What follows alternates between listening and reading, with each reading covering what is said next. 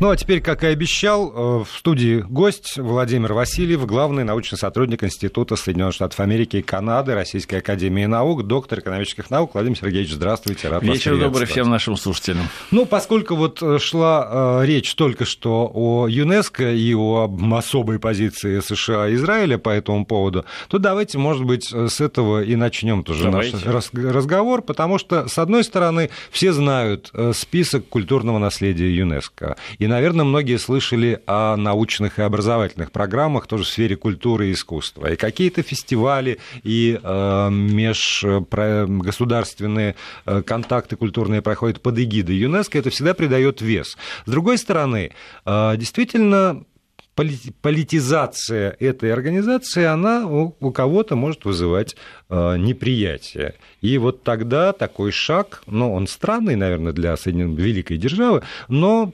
по-человечески, наверное, может быть и понятен. Или все-таки нет?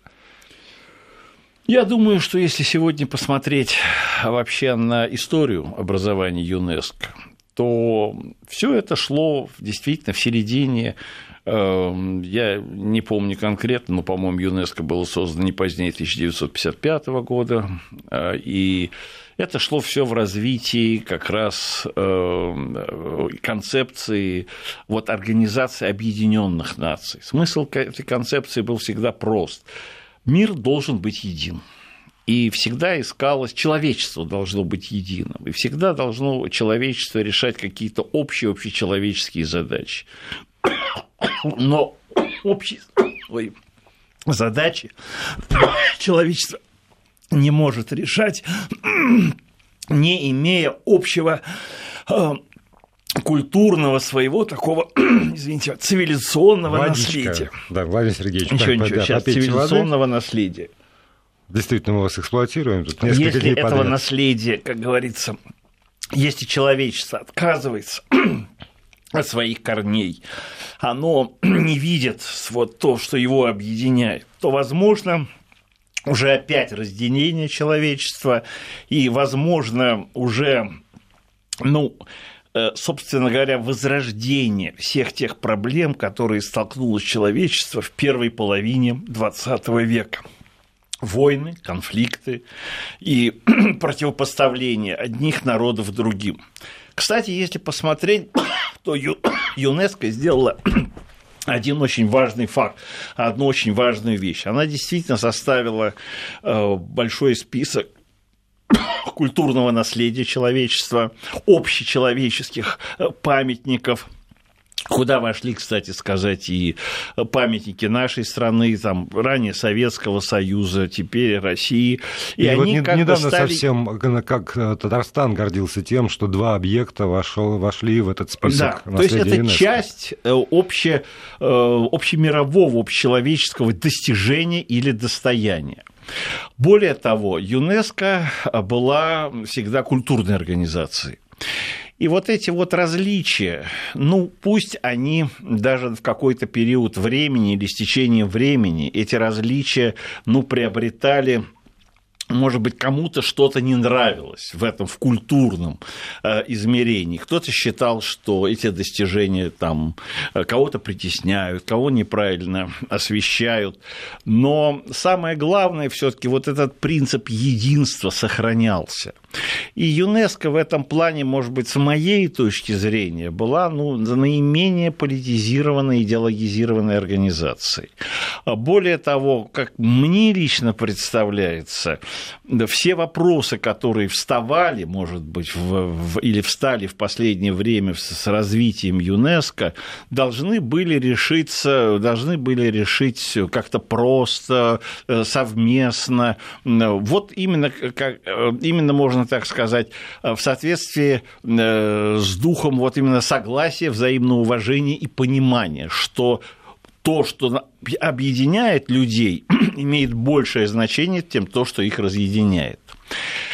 Но выход Соединенных Штатов Америки из ЮНЕСКО это не некий бойкот отдельной организации. Как мы знаем, Трамп, в особенности выступая вот в Организации Объединенных Наций в середине сентября, провозгласил как бы политику вообще отказа Соединенных Штатов Америки от поддержки ООН и ее специализированных учреждений. Американцы резко сокращают э, финансирование или планируют резко сократить финансирование э, Организации Объединенных Наций, ее специализированных учреждений. И с моей точки зрения делается это ну, в общем, если хотите, не случайно. Если посмотреть на общую концепцию, Америка медленно, но верно начинает пока отходить от вот именно идей, заложенных при создании Организации Объединенных Наций. Что ага. у нас сегодня не объединенные нации, а вот разъединенные нации. А вот здесь я хотел бы уточнить, Америка отходит от этих идей или Трамп отходит от этих идей? Ну, скажем, на сегодняшний момент э, Америка в лице Трампа отходит. Но я вам должен сказать, что Трамп, если посмотреть в ретроспективе, Трамп не отражает э, лично свою точку зрения. Негативное отношение к ООН, скажем, республиканцы высказывали на протяжении, может быть, последних 20-30 лет неоднократно. Они действительно говорили о том, что, в особенности вот с начала 90-х годов, что он себя изжила, что необходимо как-то реформировать и, и э, эту организацию. И в этом плане, ну, даже Америка проводила проводила некую политику дезавуирования этой организации. А уж что касается международной политики, то мы знаем, что большая часть военных авантюр, которые предприняли Соединенные Штаты Америки, они предвидели без ведома, согласия да, ООН, да, да, без санкций и даже в обход ООН. Угу. И вот тут начинается один очень интересный момент, связанный именно как раз с деятельностью ЮНЕСКО. Соединенные Штаты, э, в общем, э, вот это вот э, мы не должны здесь не видеть второй момент, потому что встав на путь если хотите, отказа от принципов того мира, который возник в середине XX века, встав на путь гегемонии, то есть что стали говорить Соединенные Штаты Америки? В середине... То, что та конструкция мира, которая возникла в середине XX века, она была правовая ну, скажем, Совет Безопасности, там одна страна, один голос, или, вернее, постоянные члены, один, страны-победительницы, одна страна, одна голос, там, справа вверх.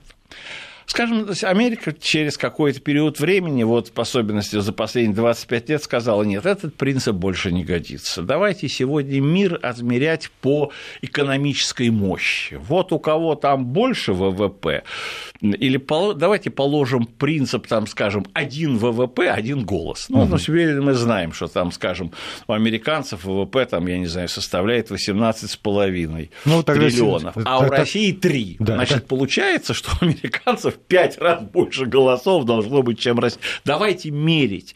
Тогда вот. семерка вместо всей да. этой Организации Объединенных Наций, да, и да, на семерке да, решаются да. все вопросы, все остальные должны сказать есть. И вот переходя к ЮНЕСКО, мы должны очень важно сказать, что за экономикой следует идеология. И это очень важный момент. То есть, отказываясь от поддержки ЮНЕСКО, дезавуируя ЮНЕСКО, Американцы по существу берут курс на то, чтобы восторжествовала идея вот этой американской исключительности.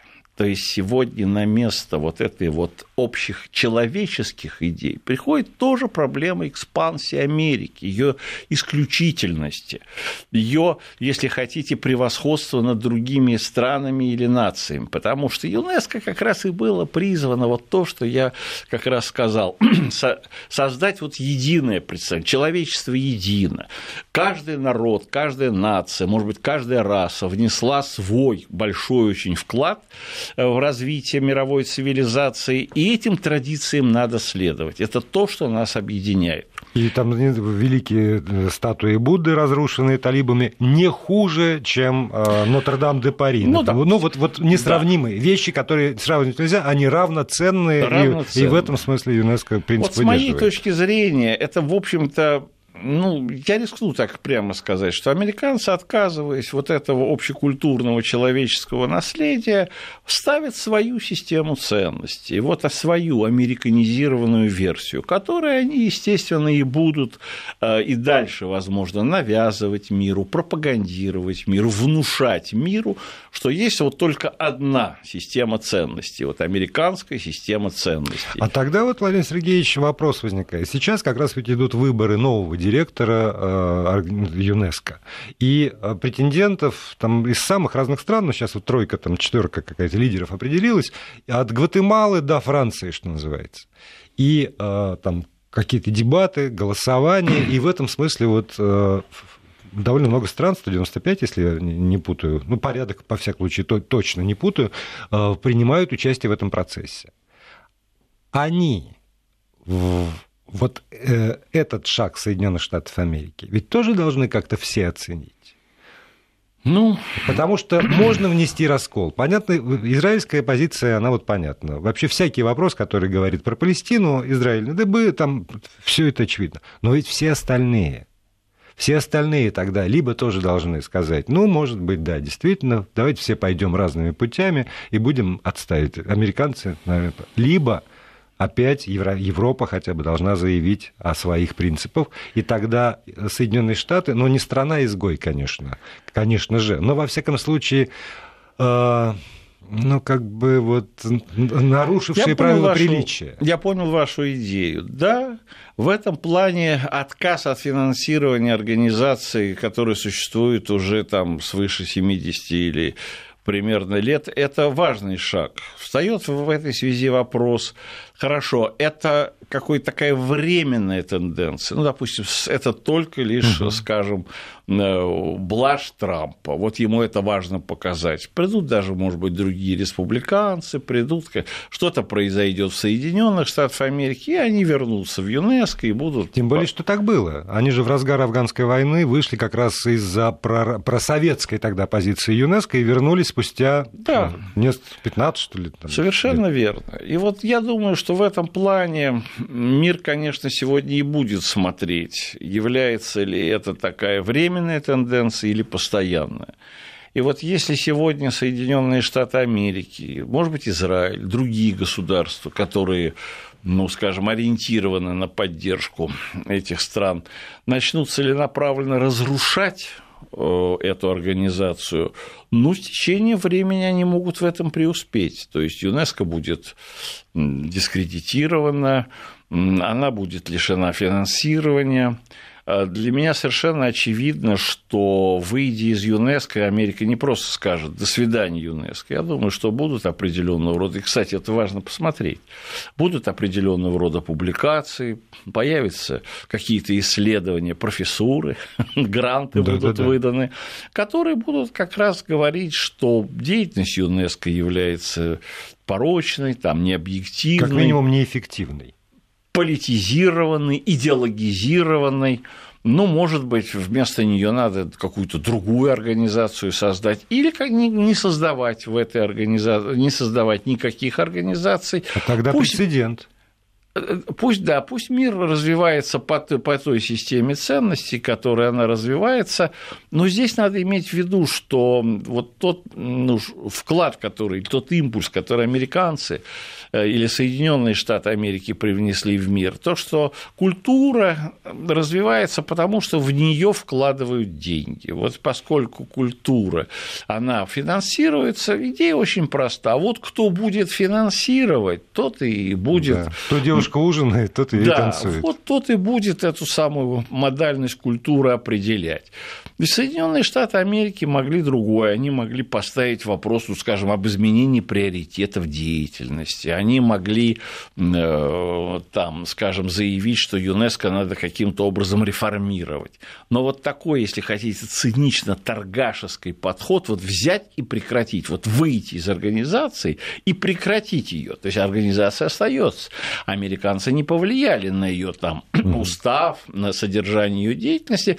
Вот они лишний раз показали вот роль денег в культуре. Все, мы вот эту, вот такого рода начинание, вот такого рода деятельность мы финансировать не собираемся. Ну а раз мы не собираемся финансировать, то некий сигнал всему остальному миру, который ориентируется там на Соединенные Штаты Америки, на их союзников, да, не финансировать. Финансируйте там свои собственные культуры финансируете свои собственные там э, страновые достижения. Но это и есть вот как раз путь подчеркнуть исключительность. Да, но я говорю, что тогда и прецедент. Если можно таким путем свести на нет одну Организацию Объединенных Наций по да. вопросам культуры, тогда можно свести на нет и другую Организацию Объединенных Наций. Тогда зачем финансировать вот эти усилия по международной дипломатии? Тогда, да, опять возвратимся к тому периоду, человечество знало это, когда каждый сам за себя. И кто сильный, тот и прав. А, ну, вернее, вопрос, вопрос я поставил. Да. Простите, а ответить я уже Владимиру Васильеву дам угу. только после выпуска новостей или рекламы. И продолжаем разговор с нашим гостем, главным научным сотрудником Института США и Канады Российской Академии Наук, доктором экономических наук Владимиром Васильевым. Владимир Сергеевич, если позволите, давайте отложим немножечко на потом отношения Америки и мира и обратимся к нашим двусторонним российско-американским отношениям. Вот опять же, только что в новостях вы слышали, состоялся разговор Сергея Лаврова и Рекса Тиллерсона, и э, в жестких формулировках Лавров оценил действия Соединенных Штатов Америки по значит, изъятию этих самых флагов. А для меня, вот э, человека, который наблюдает за процессом, это выглядит, э, это деяние выглядит, ну, смешным даже. Потому что, ну, если вы хотите вот э, испортить отношения, разорвать, ну, перестаньте тогда, что называется, тогда горшок об горшок, все. А это выглядит как вот э, либо такой когда вот мелко хулиганят или так по мелочи хотят унизить. Потому что вот это сняли флаги э, созданий, юридическая там, принадлежность которых э, не определена, скажем так, поскольку еще конечная точка не поставлена. Смысл? Вот зачем? Зачем это великой, такой удивительной и уникальной Америке? Ну, я бы так сказал. В Соединенных Штатах каждая страна, когда она проводит какую-то политическую линию или внешнеполитическую линию, как это ни странно звучит, руководствуется, может быть, своим системой ценностей, ну, вернее, своим представлением. Дело все в том, что в Америке, ну, не будем выдаваться конкретно, действительно господствует культ национального флага. Это вы видели, или даже зрители могут всегда видеть, пока, когда показывают, вот, скажем, картинку выступающего американских президентов, Любая Госдеп. Да. Вы видите Любая на заднем плане буквально стоят ряды американских флагов. Если вы приедете, если вы даже поедете, скажем, по американской, ну не то что глубинкой, сельской местности, то флаг, флагшток и флаг перед домом, ну частным владением, как мы говорим, коттеджем, угу. очень довольно распространен. В Америке действительно господствует культ, это культ национального флага, как мы говорим, звезда полосатого. А, и здесь американцы к этому относятся к трепетно. Это для них форма национального самосознания.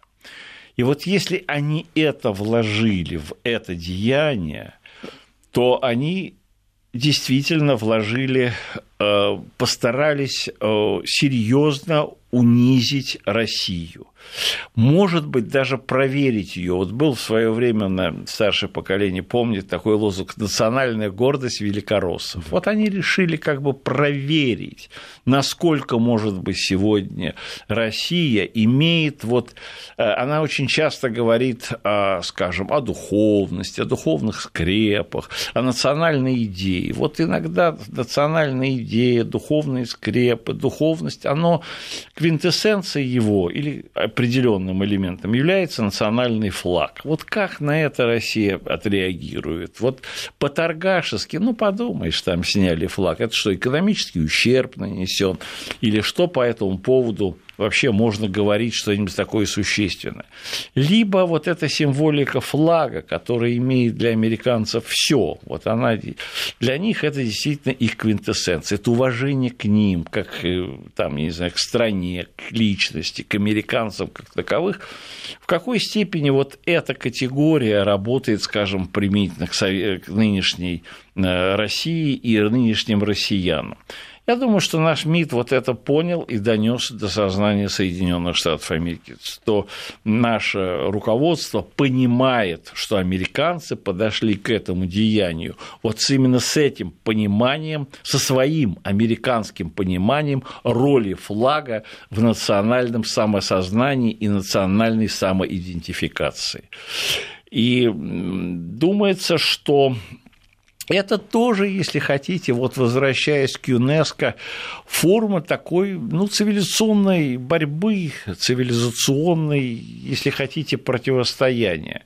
Не забывайте, что в прошлые времена, во времена ООН борьба чаще, действительно часто велась из-за символов. Войны да. иногда происходили вот из-за того, где должен висеть флаг или чей-то флаг страны и так далее.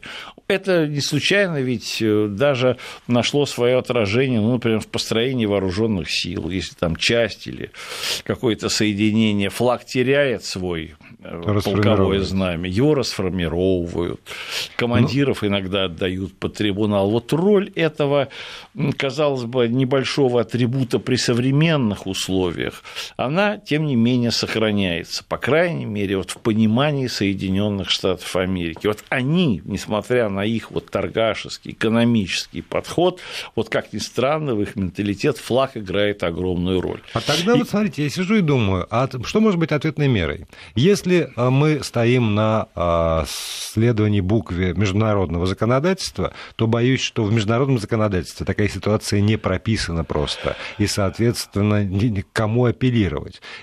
Остается тогда либо э, умыться, действительно, и стерпеть, либо в ответ, что снять флаги э, на консульстве Соединенных Штатов Америки, либо действительно тогда вот уже какие-то ну, на уровне военных действий.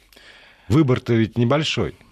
Ну, получается, что сегодня как бы американцы и переходят эту грань.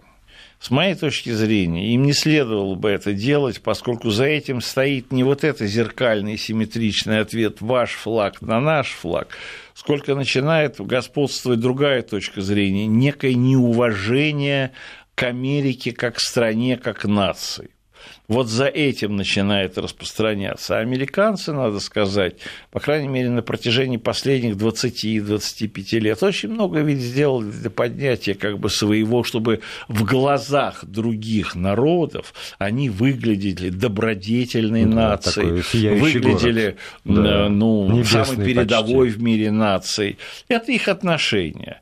И если вообще посмотреть, ну, где-то в чем то как-то мы должны признать даже примитивно к России, что они здесь преуспели. То есть американцы или Америка является уважаемой страной. С ней считаются, да. С ней там... сравнивают, все равно с ней сравнивают. Да, с ней что экономику, что культуру, что Не подвергается сомнению там некоторые элементы, некоторые факты ее там цивилизационных достижений. Они не подвергаются сомнению. Но вот когда американцы переступают вот эту грань, то тогда начинается другая, ну что ли, другое, другое понимание. Тогда, естественно, граждане вот этой страны начинают эту страну не уважать. А, и когда вот это вот внутреннее неуважение начинает проявляться, вот тогда в отношениях межгосударственных происходит самое серьезное, потому что флаг это еще символ национального самосознания. И тогда, когда в сознании граждан страна становится уже ну, как бы внутренне неуважаемой, то теряются и элементы доверия, и рассыпаются представления о ее там, добродетельных качествах, о ее цивилизационных достижениях. Фактически люди действительно даже иногда... Вот происходит то, что, вот помните, происходило 11 сентября 2001 года, где-то, как американцы там выяснили, для себя в каких-то там общинах где-то на краю нашей ойкумены. То есть люди радовались. Вот, наконец-то, угу. и Америка, до Америки там Долетело, да, вот, по, дошли те вот эти потрясения. Наконец-то Америка тоже столкнулась вот с этими человеческими жертвами и страданиями. И вот это вот злорадство, оно ну, ну, может получать действительно большое распространение. Э, ну, скажем, если хотите, даже в нашем обществе, потому что это не проконтролируешь, это не флаг на флаг. Люди как бы начинают понимать, что их не уважают. Не уважают страну, не уважают ее традиции, не уважают ее обычаи. Дело даже не идет именно ну, о какой-то элементах внутренней или внешней политики, как говорится. Нет, просто есть вот уже Плюнули в душу, да, называется. неуважение к стране, потому что там правители уходят и приходят, правитель, правительство меняется, экономические, там, социально-экономическая политика тоже меняется, но страна остается, символы ее государственности остаются, и вот с этим надо считаться. И поэтому здесь американцы перешли очень серьезную грань, с моей точки зрения, потому что со своей стороны они тоже всегда очень так ну, внимательно или трепетно относились, в том числе, скажем, к таким явлениям, как, скажем, сожжение американского флага, как неуважение к американскому флагу, потому что мы знаем, что когда шли иногда, ну, я хорошо помню, 60-е, 70-е годы, флаг сжигали, флаг э, американский рвали. Да. пытаясь от, от да, да, вьетнамской да. Ну, происходила отмыть, форма, да. как бы, ну, назовите, глумления, угу. понимаете. И когда эти формы глумления, глумления происходили, это вызывало, кстати, у американцев совершенно, вот, если хотите, непринятие. Они вдруг тоже начинали, ну, как вот э, э, красная тряпка для быка, они это воспринимали исключительно болезненно. То есть, подводя итог, что... можно сказать, что в любом случае они знали, что делали, когда э, снимали флаги зрения, с, да. с российской Это дипломатической собственности. Был совершенно У нас пауза, прощ. Владимир Сергеевич, после нее мы еще на несколько минут вернемся в студию. И продолжаем разговор. То есть здесь студия, он, конечно, не прерывается. У нас э, в гостях Владимир Васильев, главный научный сотрудник Института США и Канады Российской Академии Наук, доктор экономических наук. Владимир Сергеевич, а вот если я вас спрошу, э, не знаю, наверное, формулировал ли страшно самому, а то, как, например, вот поступают Соединенные Штаты Америки сейчас, э, вот мы сейчас говорили, унижая Россию. В общем, то, как э, позволяет себе говорить... Я не сторонник Северной Кореи, совсем не защитник, но э, язык, на котором Трамп говорит о другом государстве, даже во мне вызывает неприятие. Они, правда, хотят войны, американцы? Вот есть ответ на этот вопрос? Они действительно хотят большой войны? Вот когда где-то в 50-е, в конце 50-х годов началась сближение российско-американское, у нас как раз и стали говорить о том, что я тогда вот процитирую, была как раз такая хорошая поговорка, но в США народ живет, который не войны, а мира ждет.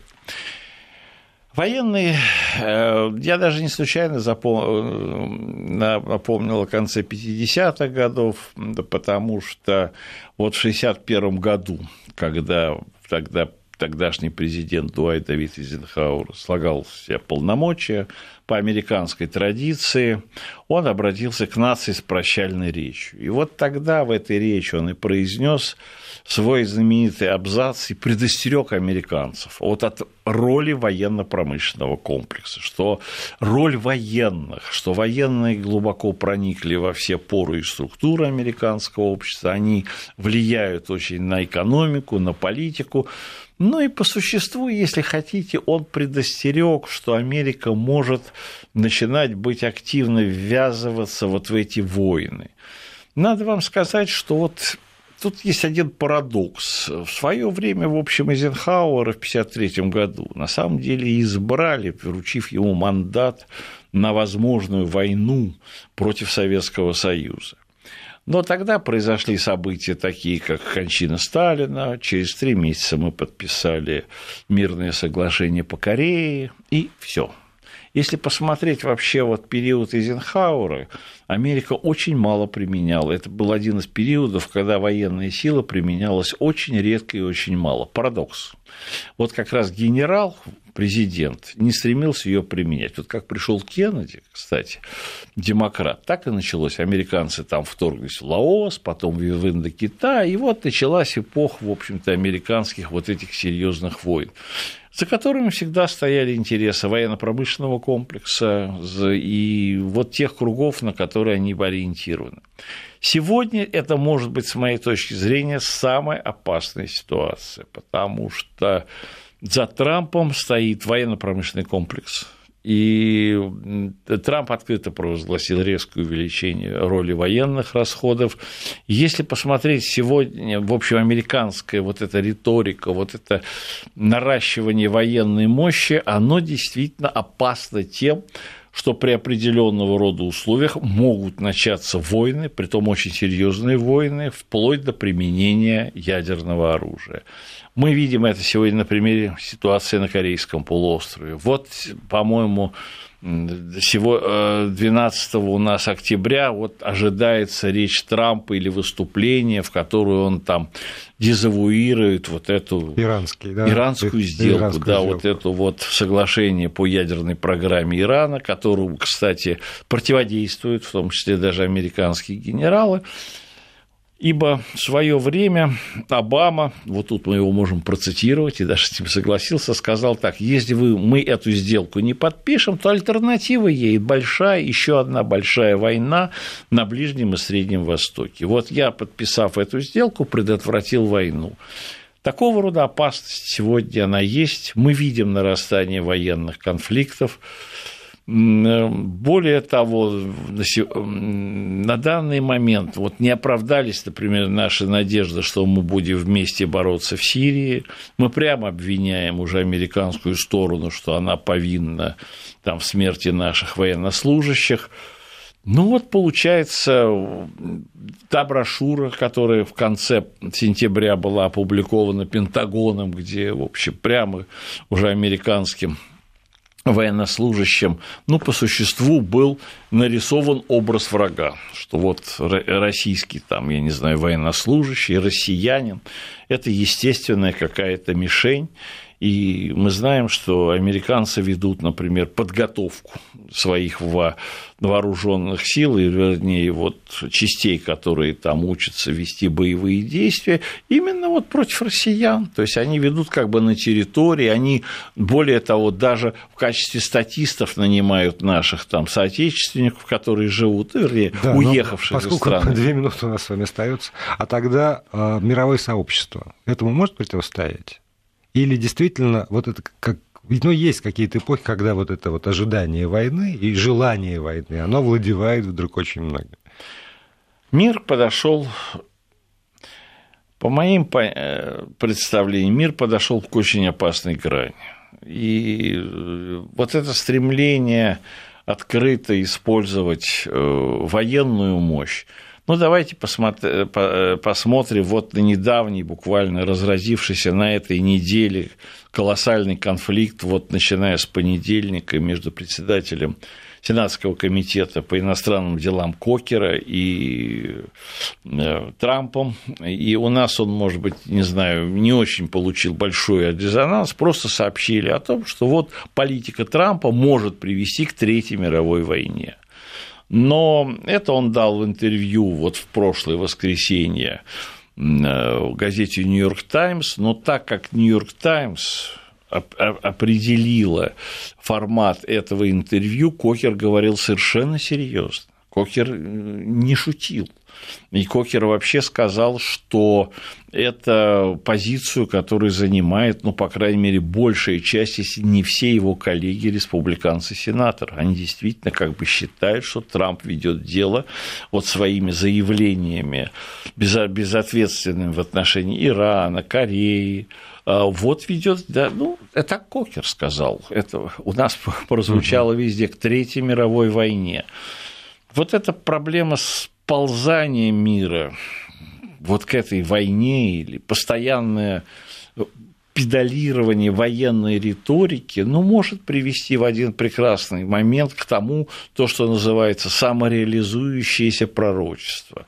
Уж так многие говорится э, об этой войне, да и у нас по многим каналам тоже, например, не, не общем федеральным, я имею в виду не основным федеральным, но... Я, такого... почему, я почему и говорю, что эта идея да? овладевает, что называется, и умами многих люди людей это на всех континентах. слышат, иногда мы знаем они говорят об этом в личных разговорах, э, там, за, за семейным э, столом. Владимир вот. Сергеевич, давайте договоримся вот так. Вот вы приходите к нам, а давайте в следующую встречу мы поговорим как раз об этом и о том, как предотвращать, какими путями глобально можно это ну, предотвращать, ну, давайте, от, от политики давайте. До, до культуры, может быть, с которой мы сегодня начали наш разговор. Спасибо большое, Владимир Васильев, доктор экономических наук, главный научный сотрудник Института США и Канады Российской Академии Наук, был гостем нашей программы. Спасибо.